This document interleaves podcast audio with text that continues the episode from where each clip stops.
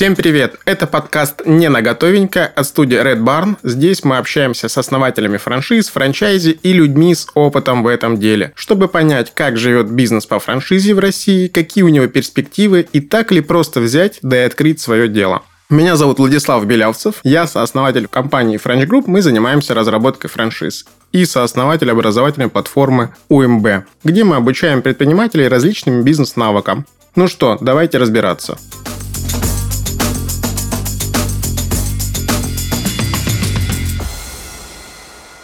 Сегодня у меня в гостях Виктор Соколов, директор по развитию франчайзинговой сети «Персона», совладелец «Персона» Братиславского. Итак, Виктор, привет. Давай познакомим наших слушателей с франшизой «Персона». Расскажи, что собой представляет данная бизнес-модель и чем ты там занимаешься. Влад, приветствую. Меня зовут Виктор Соколов. А, семь лет я уже занимаюсь развитием франшизы. Игорь Стоянов меня пригласил.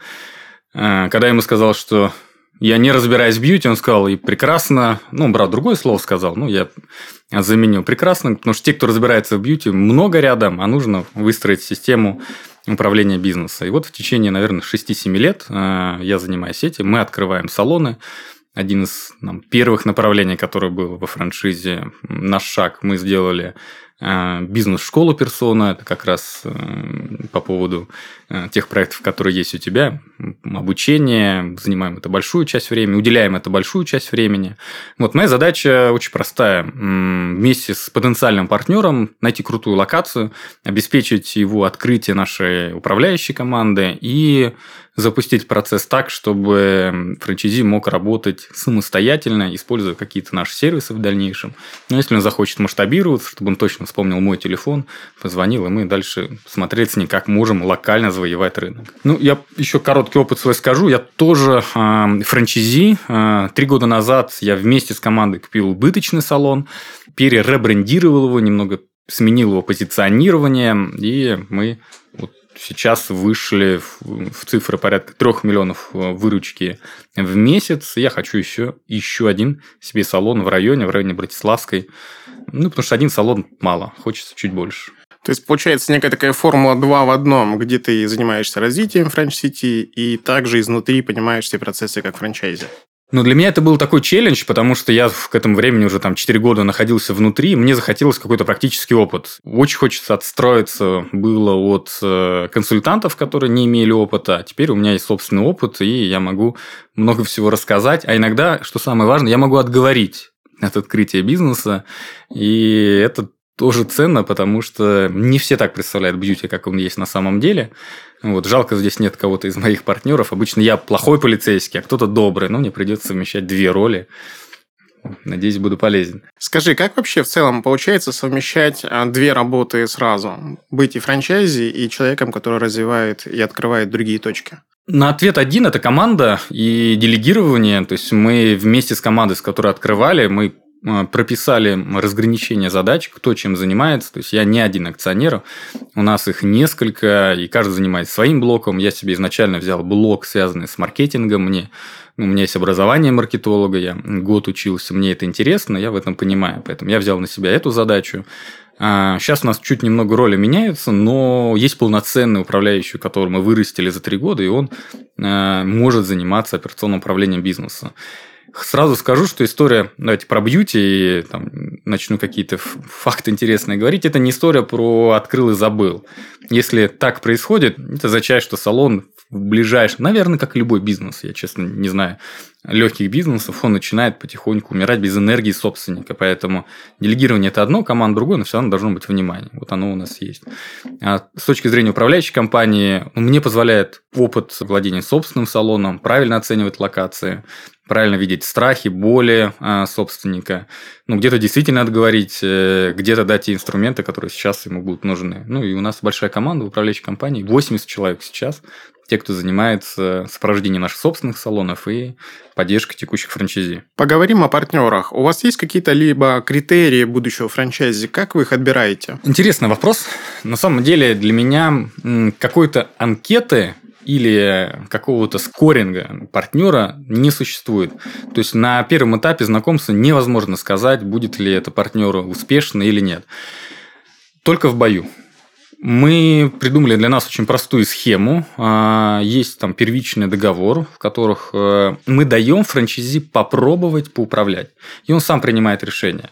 А, в это направление входит обучение в бизнес-школе, обязательно для собственника. Мы помещаем его ну, сначала в, там, в рамки теоретической части, где он знакомится со всей нашей командой, знакомится с франчайзи, обучается. А после этого мы помещаем его в салон, где он стажируется несколько дней как администратор.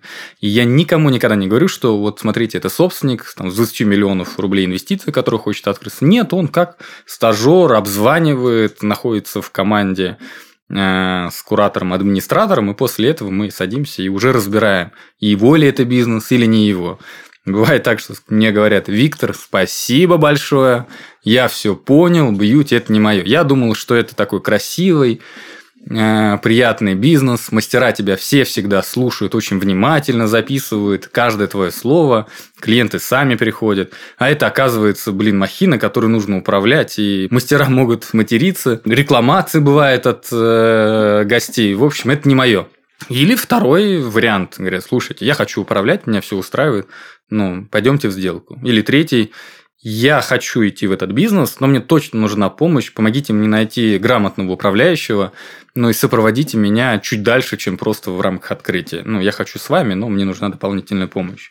И дальше уже исходя из потребностей вот такого первого нашего этапа, легкого старта, мы такой личный, наверное, путь для нашего франчайзи уже прописываем. То есть, получается некая такая ролевая модель, игра, где он должен сначала поиграться, потренироваться, а потом можно говорить про большие вложения, деньги и запуск своего салона. Да, все Круто. верно. А скажи, а вот если говорить про сам портрет человека, кому вообще подойдет э, ваша франшиза, либо данный бизнес? Кто это должен быть за человек?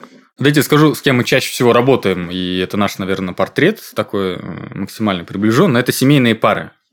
То есть к нам приходят семейные пары, муж э, является инвестором, например, топ-менеджмент какой-нибудь компании, он разбирается в финансах, и его супруга имеет управленческий опыт, и она хочет его конвертировать в, в какой-то конкретный проект. И они разделяют таким образом сферы, люди, финансы, и заходят пары к нам. Возраст совершенно разный. То есть портрет этот может быть как там 25, 30, ну и выше. Вот это первый портрет, который чаще к нам приходит. Семейный бизнес. У нас очень много семейного бизнеса в рамках управляющей компании. Наши крупные франчайзи, у которых по 15 салонов это семейные пары. За 28 лет у нас очень много партнеров, кто семьями зашел.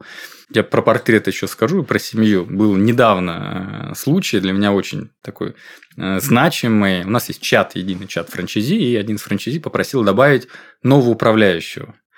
И это оказалась уже дочка, которой лет 20 или 25, и он ей передал управление салоном, и я, честно, ну, у меня две дочки, я такой думал, ну, в какой-то момент, наверное, и мне так придется сделать, была очень интересная история. Она теперь представитель франчайзи управляет какая, салоном. Какая интересная семейная франшиза получается, так сказать, наследие для своих будущих детей. А вот если говорить э, про успех, он был сразу у вашей сети или спустя какое-то время? Я рекомендую всем, наверное, кто интересуется ну, крупными проектами, кто хочет не только, наверное, только послушать о успешном успехе, почитать книгу Игоря Стоянова про открытие персоны, потому что разное было находилось в персоне. За 28 лет мы пережили, наверное, огромное количество кризисов э, и вышли из них и работаем сейчас, э, ну, находимся в одном из, на мой взгляд, да. Поэтому, во-первых, энергия основателя, она всегда находится с нами. Игорь Стоянов нам позволяла всегда сплачиваться. И ту команду, которую он собрал, вот все моменты э, удается проходить. Поэтому Наверное, на разных стадиях персон она чувствовала себя по-разному. Да, все помнят, ну, многие помнят взлет э, там, в 90-х, в 2000-х годах, когда мы были хедлайнерами на каждом из музыкальных каналов. Вот. Потом было время затишья, была часть кризиса. На мой взгляд, сейчас новая персона появляется, пришла молодая команда управленцев, и мы по-другому смотрим на этот бизнес, но стержень, вот эта основа, нам, мне кажется, удается это нести это дальше. И я думаю, что мы стремимся уже к такой глобальной управляющей компании и находимся на пути к этому. Интересная история. Скажи, а вот какие вообще звезды должны сойтись, чтобы успешно выстрелила ваша франшиза? На мой взгляд, все начинается с основателя. Ну, вот франшизы, даже если мы говорим, то есть человек тот, кто открывает. А, это самое первое. Я помню, за кадром мы с тобой разговаривали о фильме «Основатель», и была формула, да, Макдональдс, location, location, location. Я думаю, что сейчас это немного по-другому. То есть, мы э, для нас такую формулу выбрали, то есть, это локация, люди и лидер. И еще один дополнительный ингредиент – это любовь которую к своему делу э, нужно точно вкладывать. Поэтому не решается это на локации, все начинается с лидера, с его команды, и где-то на третьем месте находится локация. У нас есть очень сложная, например, локация на артплее, Курская, это второй этаж, с сложной парковкой. Я, вот если сейчас кто-нибудь ко мне пришел, и эта локация была бы свободна, я бы отговаривал бы там открываться. Либо у человека должны были быть ну, большой бэкграунд в бьюти, я такой, ну ладно, вы опытные, у вас есть много денег, вам не, не последнее, вы не будете ничего терять, попробуйте. Но, например, локация на Artplay а, руководит Нина Зайцева, она была до меня директором по франчайзингу, у нее такой же. Я повторяю ее путь, она купила салон, и огромную энергию она вкладывала для того, чтобы его развить. Если бы это был бы другой партнер, то, может быть, там не удалось сделать такие результаты, которые делает она. То есть, там на 80 квадратных метров, 75, она около 2,5-3 миллионов выручки делает с, с командой на пяти рабочих парикмахерских местах. Поэтому первично для меня лидер, с кем мы работаем, и наши э, там сервис-инструменты, которые мы, мы, конечно, все вкачиваем в этого лидера. Локация тоже важна, но она скорее, наверное, какую-то грань просто потенциала салона может очертить. Если это плохая локация, то это небольшая, может быть, там, ну, потенциал меньше. Если это, не знаю, локация, у нас есть на Маршала Бирюзова на Октябрьском поле, там салон делает э, около 12 миллионов рублей выручки. И там совпала и локация, и талант собственника в управлении бизнесом. То есть, если подытожить, волшебная формула локация, локация, локация, команда, продукт и любовь. Да, люди, да, люди лидер. Да, и нет волшебной формулы, вот, наверное, можно это таким дисклеймером поставить, ее нет. Хорошо, поговорим о проблемах и трудностях. Вообще, с какими проблемами с франчайзи сталкивались, а как их решали и как вообще в целом сейчас обстоят дела по решению каких-либо задач? Ну, наверное, если мы говорим, да, конкретизируем, то есть мы говорим о когда открытие происходит или после, или там я бы о том, о том рассказать. Интересно узнать весь опыт до и после. Ну, дайте я пару таких, наверное. Начну с факапов. Наверное, всем интересно про факапы послушать. И для нас тоже такое поле постоянного увеличения. У нас э, была локация, был партнер франчайзи. Мы выбрали помещение, проанализировали договор аренды, нам партнер сказал, все, я готов туда заходить с ремонтом, мы обо всем с арендодателем договорились, мы начали делать планировку, начали делать ремонт.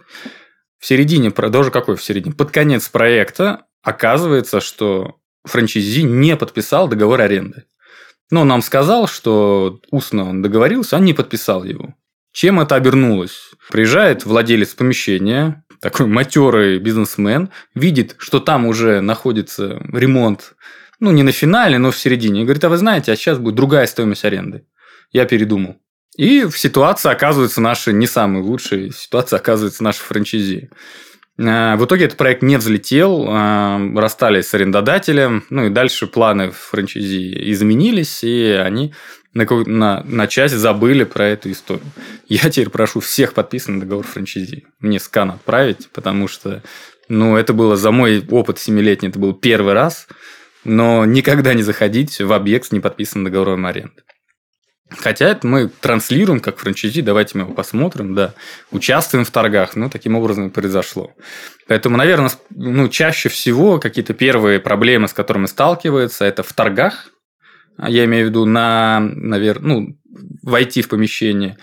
И мы сейчас очень часто ребрендируем уже действующие салоны не персону под персону, поэтому часто сталкиваемся с проблемой в торгах с прошлыми владельцами. Ну, например, мы, я участвую тоже, у нас есть отдельное направление, такой бьюти-брокер внутри нашей сети, и один из кейсов был, э, я договариваюсь о том, что обязательно мы приехали и сделали опись имущества, и мне продающий владелец говорит, ну зачем я все продаю, вот все продаю. Я говорю, ну давайте это просто оцифрую, ну час времени потратим и войдем в сделку уже максимально подготовленными. Сделка, заходим, подписываем договор, она говорит, через моего франчайзи узнаю, что она выводит из сделки систему видеонаблюдения. Я поднимаю свой документ, в котором она подставила подпись. Я говорю, извините, пожалуйста, здесь стоит видеокамера.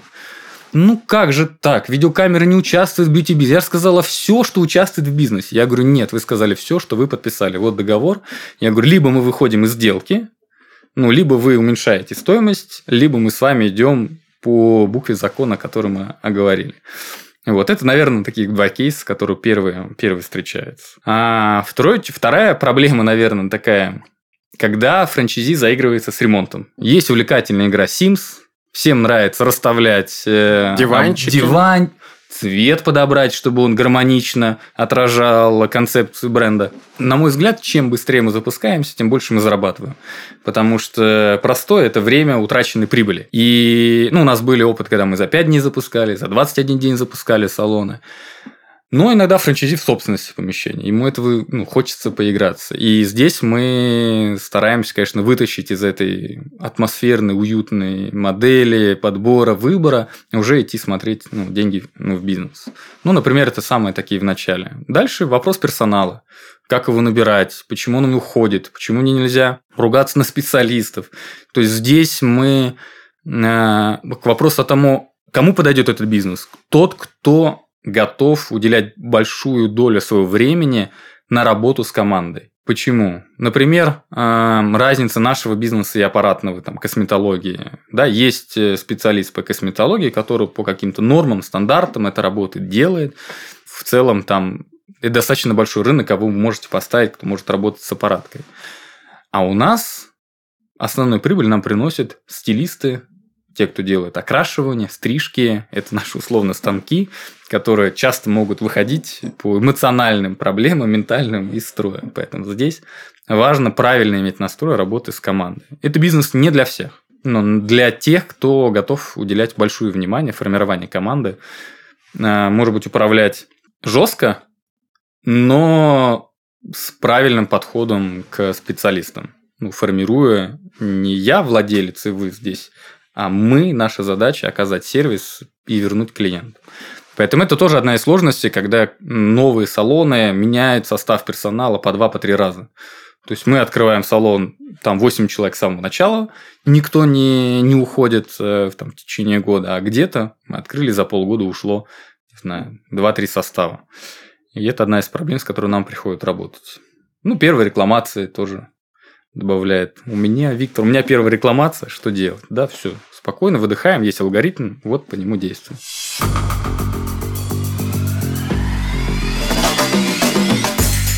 Добрый день, любители разбивать свои копилки и просчитывать возможности заработка! Сегодня у нас есть уникальный шанс получить знания от человека, который родился под знаком денег. Наш эксперт Ксения Деньгалис. Ксения, расскажите, как поскорее разбогатеть? Всем привет! Рассказывать буду быстро, потому что время – деньги. На самом деле все в этом мире состоит из денег, и даже воздух, который мы с вами дышим. Я вообще-то всю жизнь работаю с деньгами, даже моя первая татуировка – купюра, поэтому я точно знаю о деньгах все.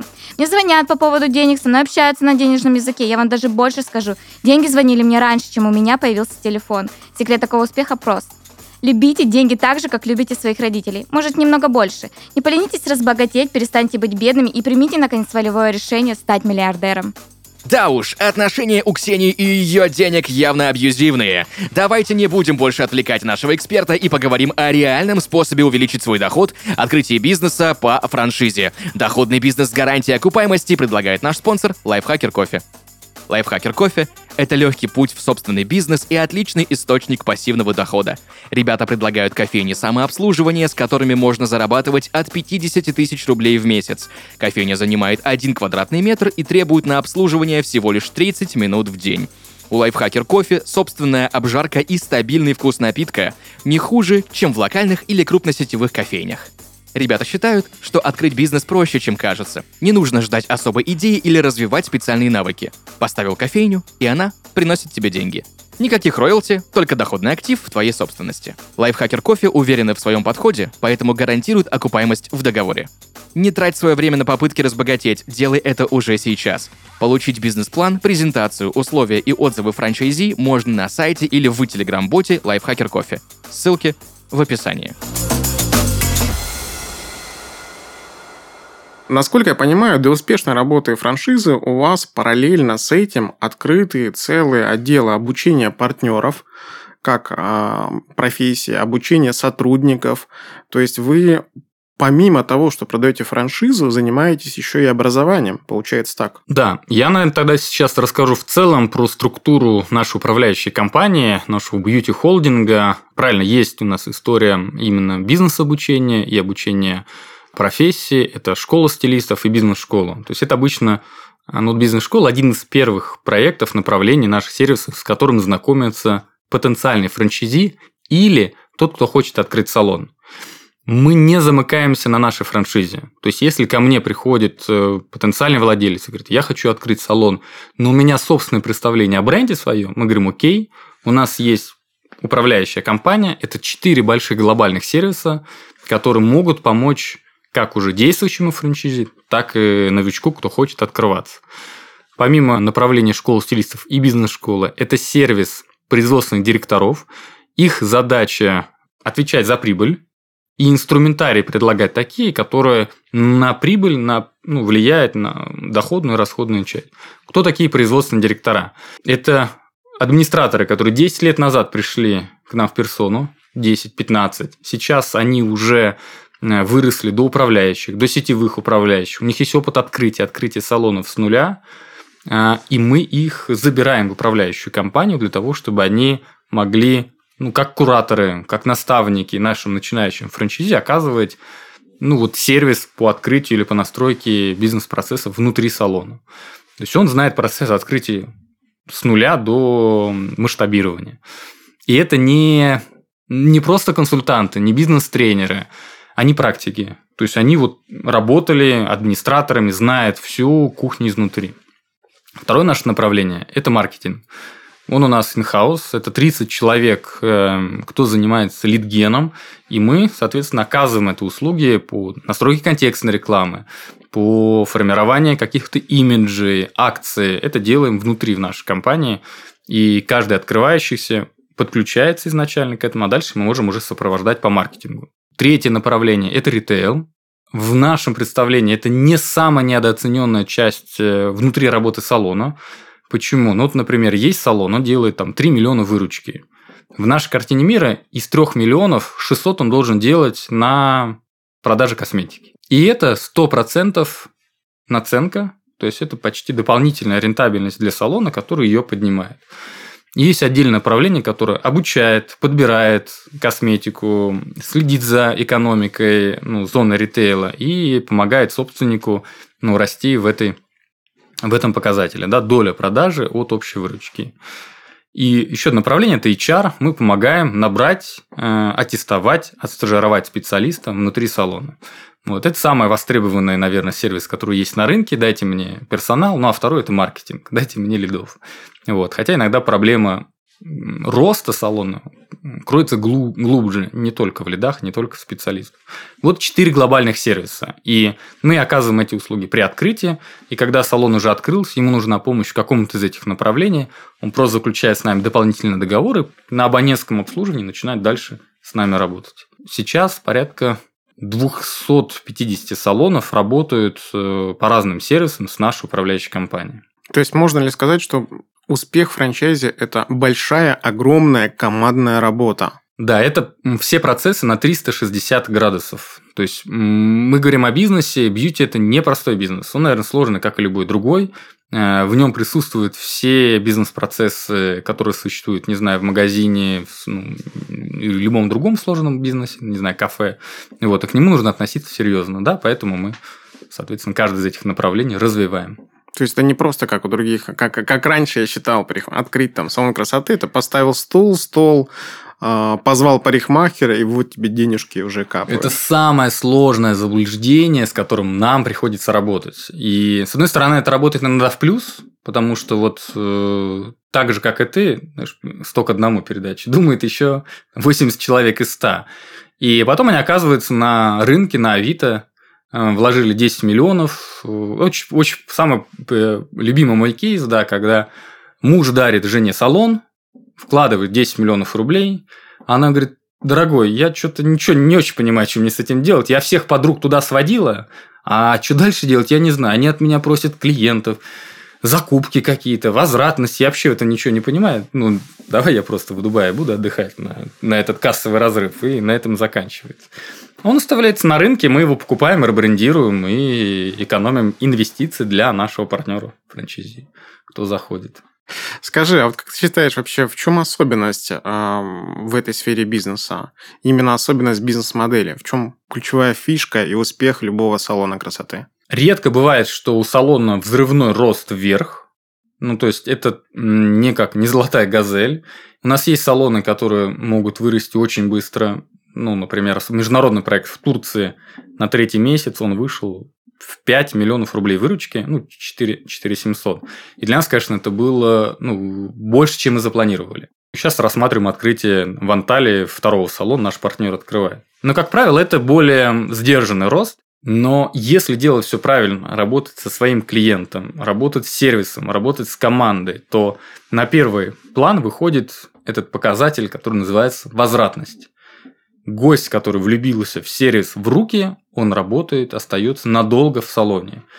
Если он влюбляется в салон, он был ни у одного мастера, он понимает, что он получит одинаковое качество любого специалиста, ну или условно одинаково, все равно это есть э, субъективная оценка работы мастера, то он останется и в салоне, даже когда мастер уйдет. И каждый из франчайзи это переживает, иногда уходят специалисты, уходят мастера. Но если вы делаете все правильно, вы не теряете всю весь показатель ну, вашей клиентской базы. И в этом есть кайф. Ну, 10 миллионов в месяц невозможно сразу сделать, но к этому можно прийти. И дальше уже контролируя стандарты, ты не боишься потерять эту историю. Но как только ты говоришь, все, я теперь пассивный акционер, да, я нашел себе золотую нишу, расслабляешься, уходишь из бизнеса, неправильно выстраиваешь делегирование, то бизнес идет вниз. Я пример приведу. Услышал это от клиента. А, она говорит, Виктор, знаешь, я была в персоне, пришла в салон, мне все дико понравилось, но мастер ко мне подошел и сказал, слушайте, шепотом, говорит, слушайте, а я могу вам дать свой номер телефона, и я могу вас обслужить дома дешевле. И гость, она не пойдет домой. Ну, у нее такой чек, что она домой в жизни не приедет. Ей нужен сервис, ей нужна клевая мойка с массажем, хорошая эспрессо, не пережаренный. И она не пойдет мыть голову под раковиной у, у этого стилиста. И что произошло? Она перестала ходить в салон, потому что она отказала мастеру, но и возвращаться тоже ей неудобно. Это такая очень интимная сфера, и салон потерял Э, клиента из-за вопроса. На мой взгляд, виноват собственник. Если такое происходит, значит, внимание к жизни салона, команде, оно уменьшилось что мастер может себе такое ну, позволить или допустить. Но такое может быть, с этим нужно работать. Но, скорее всего, это уже следствие какой-то большой проблемы, которая, видимо, накапливается в салоне. То есть, можно сказать, что, в принципе, залог успеха любого салона красоты, помимо мастера, это все равно атмосфера и сервис.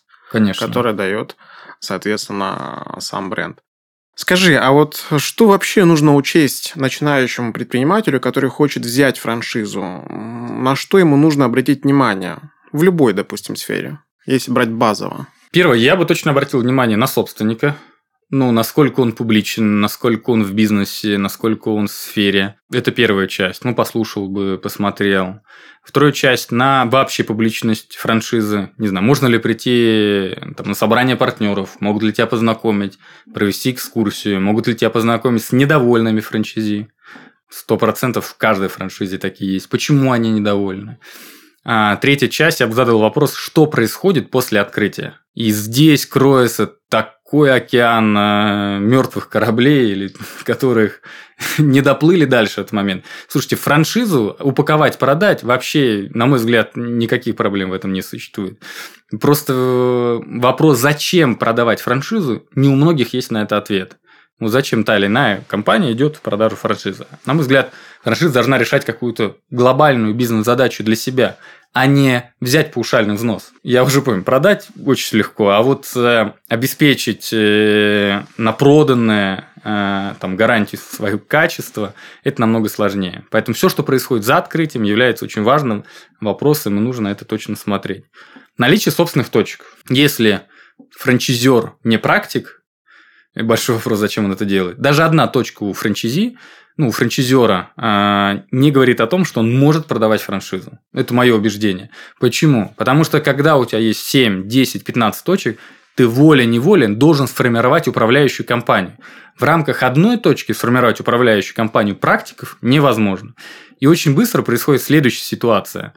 Когда у тебя одна точка, как у владельца, у крутого держателя бренда, а у того франчайзи уже три точки. И он намного опытнее и операционнее разбирается в бизнесе лучше, чем ты. А ты пишешь стандарты, объясняешь, как надо. А он тебя уже может сам научить, как надо делать. И такое тоже очень часто бывает. Поэтому одна точка – это как ошибка выжившего, да? Вот. Одна точка не гарантирует того, что это может быть успешный успех.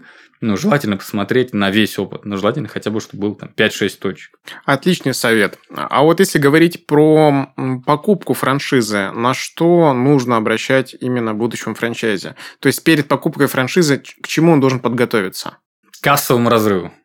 Вот, на мой взгляд, э, за всеми клевыми договорами и всем остальным будет история, связанная с операционным ведением бизнеса. И я бы посмотрел в модели при заключении договора, сколько франчайзер рекомендует оставить денег на кассовый разрыв. Если там нисколько, бегите. Ну вот прям сразу. Вот модель, которая говорит, что вы с первого месяца окупаетесь, есть такое, существует. Но а что делать с тем, у кого так не случилось, и у него не осталось денег на операционное развитие? А, нужно платить аренду, нужно платить людям, нужно платить за рекламу, а деньги из оборота невозможно взять. И если вас франчайзер не предупреждает не это в бизнес-плане, я бы ну, подумал бы несколько раз, стоит ли это делать. Будущему, даже если франшиза, нужно понимать, что вы собственник бизнеса, не франчайзи, не франчайзер. Он является вашим проводником. Но не отвечает за закроетесь вы или не закроетесь. Он может дать какие-то гарантии, там, вернуть паушально или еще что-то сделать. Но это ваш бизнес. Ну, я, во всяком случае, привык всегда так говорить, что главное, бенефициар от открытия салона является не персона, а конкретно вы, когда вы подписываете договор. И от вас, как от собственника, зависит его благосостояние. То есть, получается, подушка безопасности, финансовая подушка безопасности в любом случае должна быть.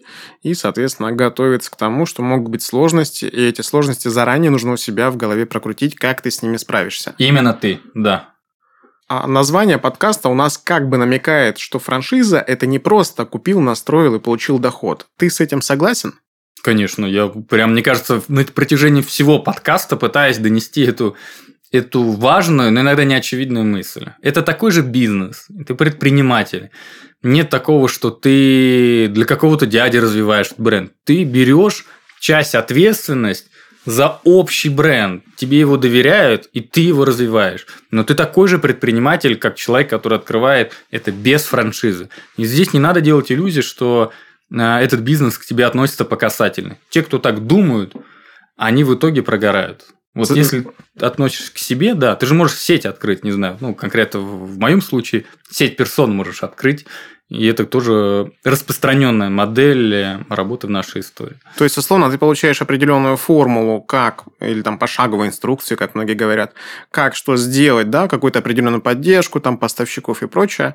Но в любом случае, как ты это все сделаешь, свой вот этот фирменный салат, рецепт, зависит от тебя. Да, а, пусть мы во многом помогаем. Мы можем из, помочь избежать франчайзи, допустить родовые травмы, да, там, сделать э, салон таким, который непригодный для продажи. Огромное количество салонов крутых, но ты заходишь туда и понимаешь, что ты в жизни его не купишь, потому что его изначально при планировании сделали дилетанты или знакомый дизайнер, который занимается дизайном квартир, а не салонов. И все, это огромное помещение с мрамором, которое невозможно купить. Ну, мы обеспечиваем старт, который по всем канонам бизнеса позволит вам развиваться. Это первое. Но это то, что сложно будет, например, франчайзи взять э, вне рынка этой информации, вне рынка понять, как это делать.